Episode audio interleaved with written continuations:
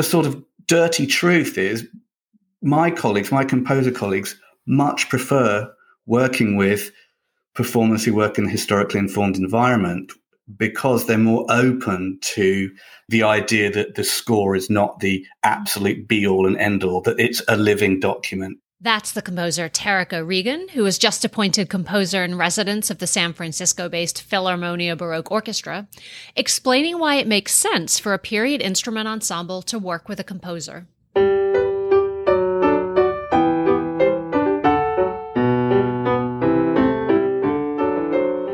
Welcome to Parlando Musical Matters, a podcast for Classical Voice North America. I'm Vivien Schweitzer, and for this episode, I spoke with the prolific British American composer Tarik O'Regan, along with Courtney Beck, the executive director of the Philharmonia Baroque Orchestra. Tarik and Courtney discussed the mission of keeping a Baroque orchestra relevant in the 21st century, Tarik's eclectic musical influences, and why he thinks new music should be allowed to fail sometimes. We started off the conversation talking about what's in store for the upcoming season, which will be the first under the baton of Richard Egarr and featuring bass baritone Davóne Tines as creative partner. The season includes Schumann's Requiem, a new production of Handel's Radamisto, and of course, lots and lots of new music. And you'll hear some of Tarik's music during this episode.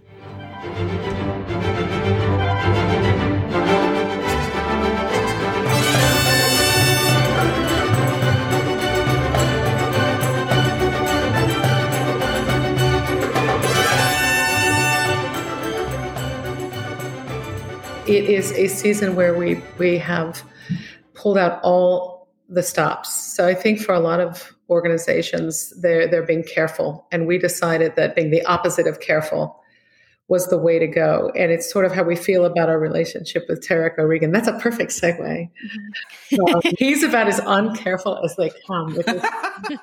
I love the idea of a Baroque orchestra with period instruments having a composer in residence because I think it's not what we expect these days. How are you going to approach composing for this ensemble? The sort of dirty truth is my colleagues, my composer colleagues, much prefer working with performers who work in a historically informed environment because they're more open to the idea that the score is not the absolute be all and end all, that it's a living document. So, on the one hand, there's the very practical thing, which is that I think a lot of contemporary composers actually just find both the instruments themselves and the way that these uh, players and musicians and singers have created through their expertise and through their skill and through their research a wonderful way of playing these instruments. I think contemporary composers just find that a wonderful Pandora's box to open of just of frankly new sounds. But I think the, the really crucial part of it, honestly, is, and this speaks specifically to PBO and Courtney and Richard and the team there, is what I would call the alignment between a sort of historically informed attitude uh, being very much in line with a forward thinking contemporary attitude to, mm-hmm. to, music, which is that if you want the most historically accurate version of a concert a few hundred years ago, there would have been a significantly greater amount of new music mm. in, in those concerts of that time and what's happened is over the years and over the years, as more and more works have become part of the repertoire, the proportion of, of contemporary music in the average concert has sort of shrunk and shrunk to the point that there's vast amounts of concerts taking place today.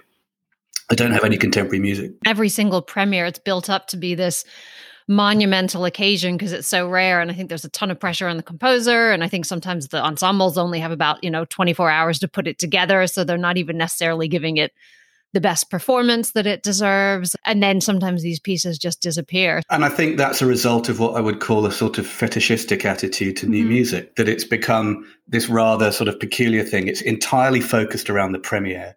Curiously, by adding contemporary music, you're getting much more close closer to uh, a historically informed sense of what concert going meant when the instruments and the, the bulk of the repertoire was made and written.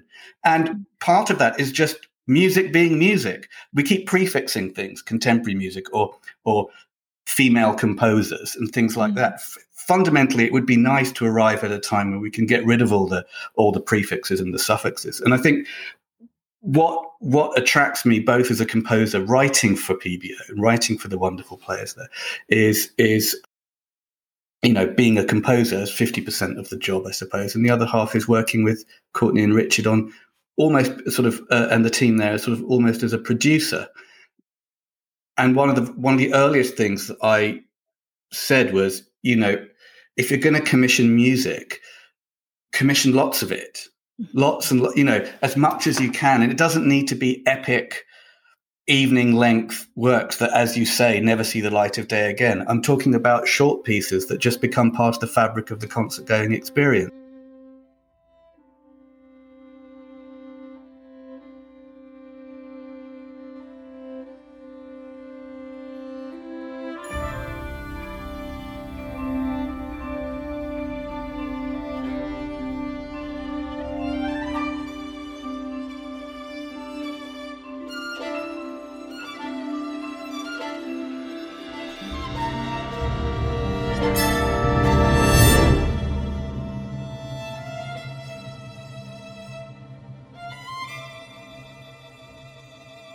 And I think the reason that, that we decided together to have a three and a half year plus relationship is to make sure that these these pieces of new music aren't one-offs right mm-hmm.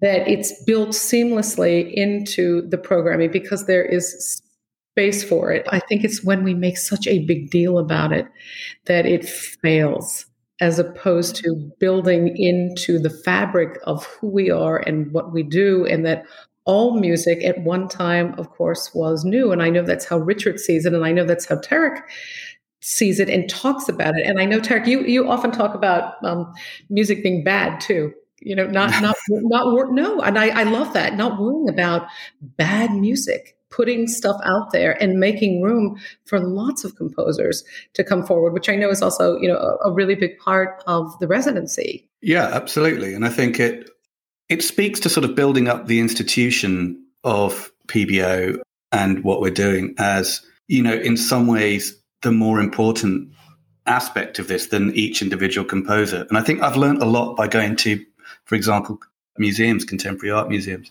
whereby it, it you can have a wonderful experience at the Museum of Modern Art and not like a piece in it at the exhibition, and nothing will stop you coming back again. And and there's absolutely no nervousness, in, at least in the way that the institution of the museum deals with this artist. There's absolutely no nervousness around this idea of the people coming in, quote unquote, not liking it that's a perfectly valid response. It's an important response.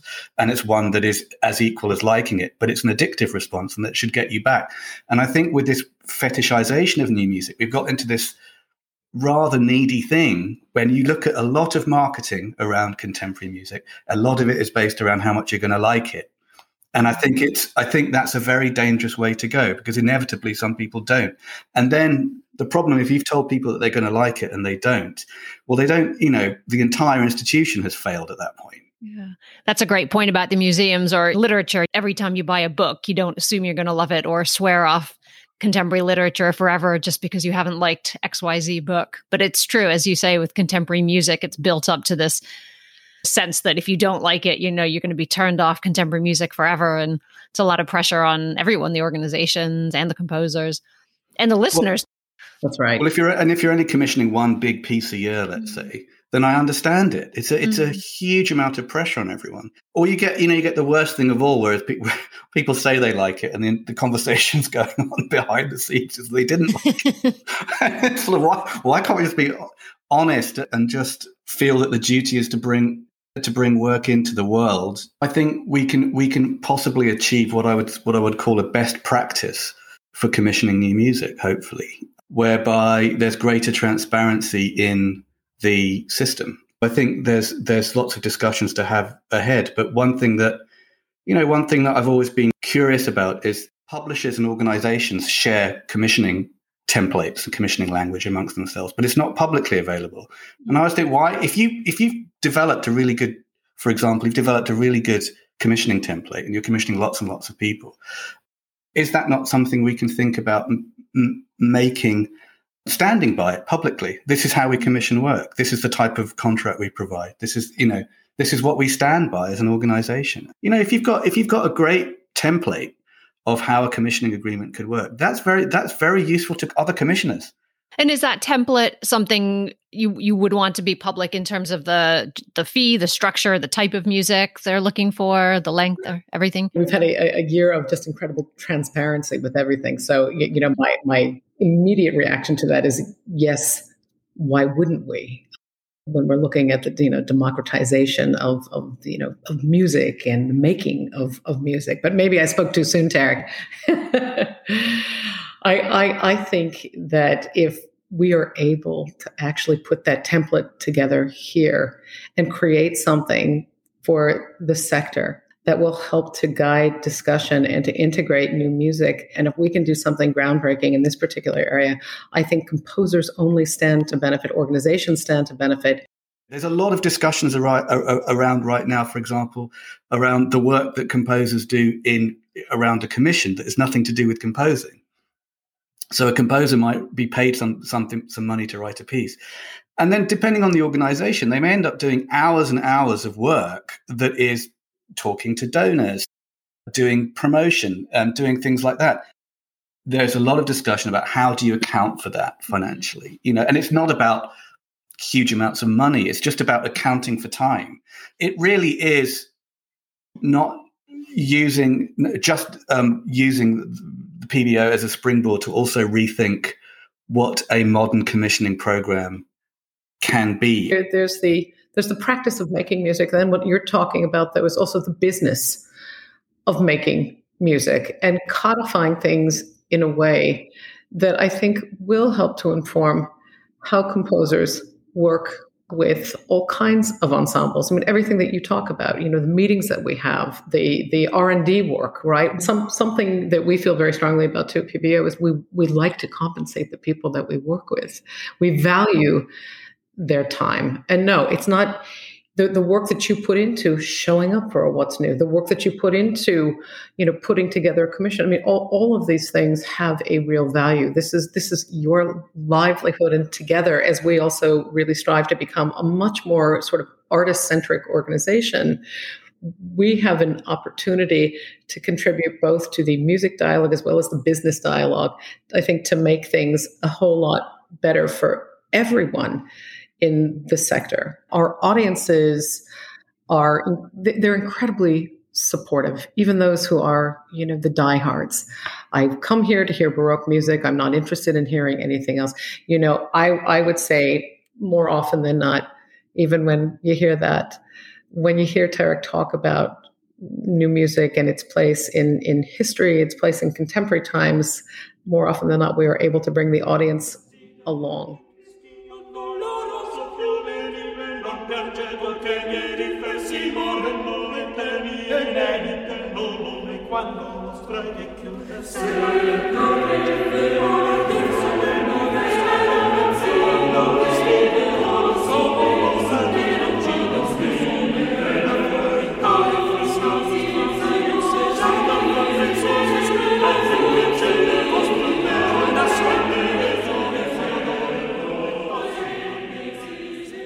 I'm not the only one that thinks this. But a composer in residence is no longer, or should not be long any longer, just about writing a piece and flying in for the rehearsals and then leaving. You know, it's about what you what you can do with that role. I'm a big believer in the ability to, to do proper workshopping because I think again it's about taking the pressure off. We've all been to composition workshops that are not workshops; they're readings. And again, you speak to composers, but readings serve a very different purpose. Reading is very useful to get a recording of a piece. It doesn't. You're not if you've written a 20 minute piece for orchestra, you're not going to be doing much work on the piece in a in a two hour reading. There's not a lot you can do on it. You can make it go faster or smaller or shorter. You can cut things out, but you're not really going to be reorchestrating things with sort of 50 players looking at you, wondering where, where their music is.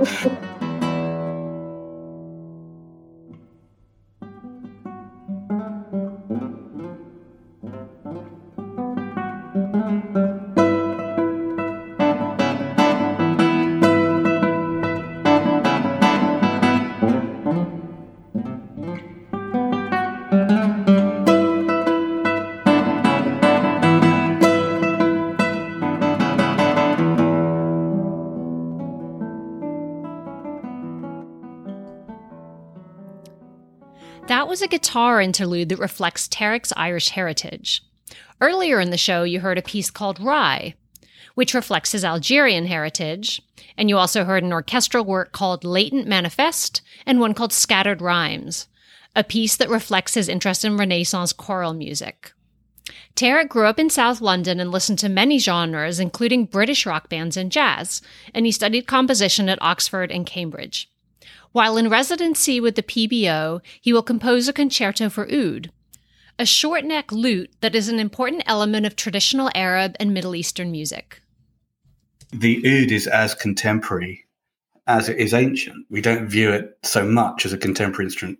We do when, you know, certain people choose to engage with it, but it's almost in a sort of retro vibe. So writing for the oud is to my, in my mind just a very direct example and instance of what we've been talking about, which is something that can be both historical and contemporary in one gesture.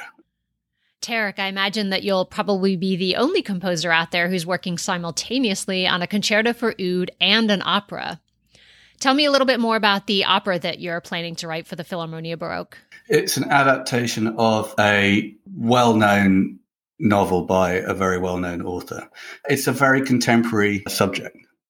Is especially interesting exploring dramatically subjects that are in the period in which we live using the sound world of a historically informed group that inevitably draws us intrinsically just through that sound from from an earlier period. So there's there's, there's an immediately unsettling nature to that mm-hmm. relationship, and to my mind, the subject and the uh, forces are hand in glove. Actually, even though at at first glance they might seem extremely at odds, but but it it, it, it was a real light bulb moment going off. But fundamentally, it, it, it is a love story at its heart. And depending on your views of humanity and indeed love, it is poignant. And I think for me, there is a certain humanity in there that is that is uplifting. But on the outside, yes, one you know, it could be viewed as quite a sort of dark dark story. But mm-hmm. not helping you out here much. I'm, intrigued. Oh, yeah. Be excited to hear what it is. I mean, I think a lot of contemporary operas, you know, are, are fairly uh, dark themed. I don't think there have been many many comedies recently. We just tried it for Houston Grand Opera, and it's really hard writing comedy. We did a new opera based on the life of Lorenzo da Ponte, who's a very comedic character. Colorful uh, man, yeah. but it's very hard. Comedy's very hard because partly because we don't expect it anymore from the operatic experience yeah. contemporary. It's, it's, another example of fetishism around contemporary works, which we've somehow managed to strip out one entire form of expression from the art mm. form in in the last what 50, 60 years. It's yeah. pretty strange. I mean, imagine if all book, all novels came out, there were no comedies. Yeah. or films. Right. there, were, there were no there were no comedic films because it didn't fit the art form. There's so many more books and so many more movies that I think we're desperate to tell those dark stories and mm. you know teach those lessons. Yeah. We're, we're, we're desperate to tell the timely stories.